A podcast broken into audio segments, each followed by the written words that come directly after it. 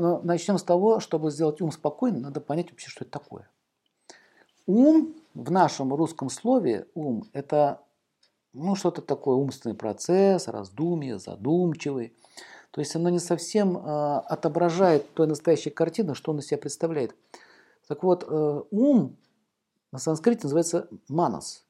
Он является королем чувств. И, допустим, как есть колесница, он заряжен 5 лошадьми.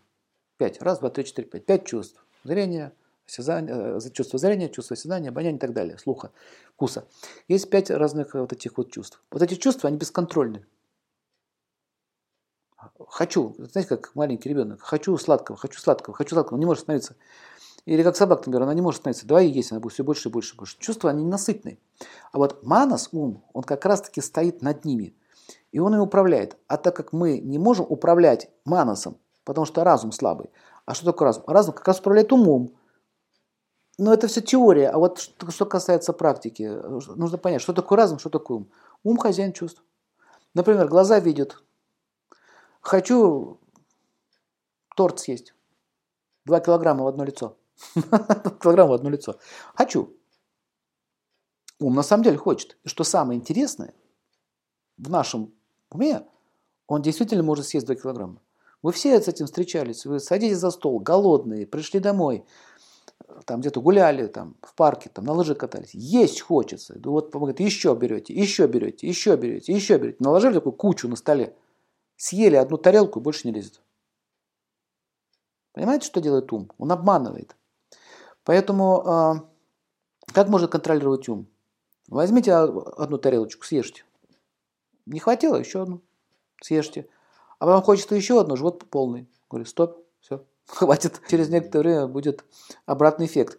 Поэтому контролировать ум можно только с помощью разума. То есть разум, он анализирует. Смотрите, допустим, чувства всегда хотят, а разум говорит последствия твоих чувств. Вот разум говорит о последствиях. Поэтому нужно сейчас начинать не с того, что я хочу, а надо начинать, к чему приведет это я хочу. А с другой стороны, ум не пережать. Потому что если чувства не творять, будет другая проблема. Начнется голод, эмоциональный, например.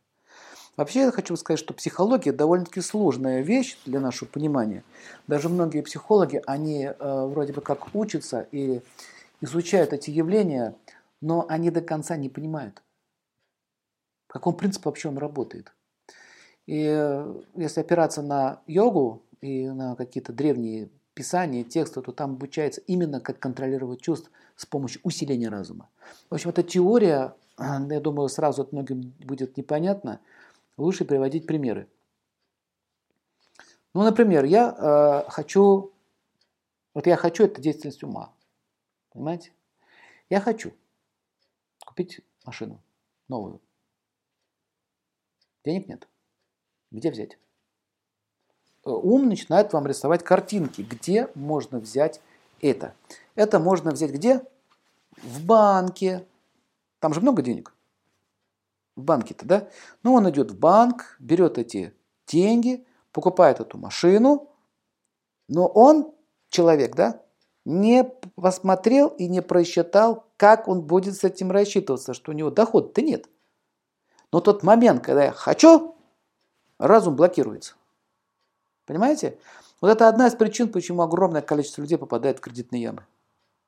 Одна из причин.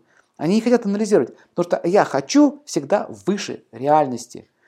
Или, например, вот многие люди писали, увидел землю, цена хорошая, хап, купил, потом выяснилось, что никому не нужна. Потом выяснилось, что там ничего не построить нельзя, что оказывается вода внизу, что там болото, что там еще чего-нибудь такое. И все, долг. Вот так вот чувства, они всегда заводят человека в тупик.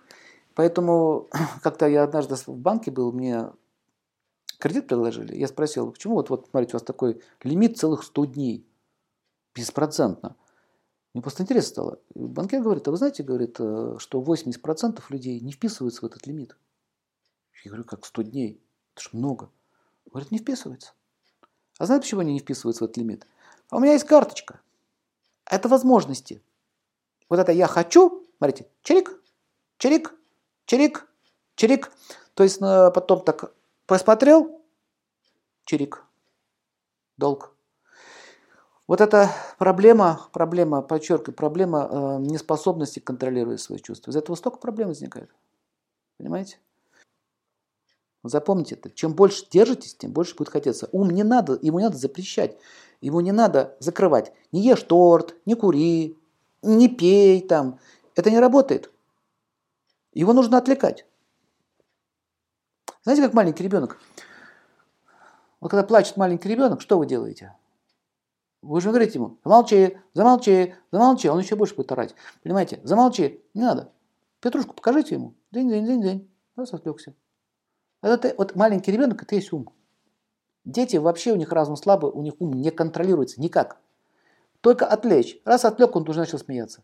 Только что плакал, мы что-нибудь смешное показали, он начал смеяться. Как смешно. Вот это работа ума. Поэтому нужно научиться отвлекаться. А как это сделать? Заняться чем-то другим. Захотелось тортик, иди займись чем, иди погуляй.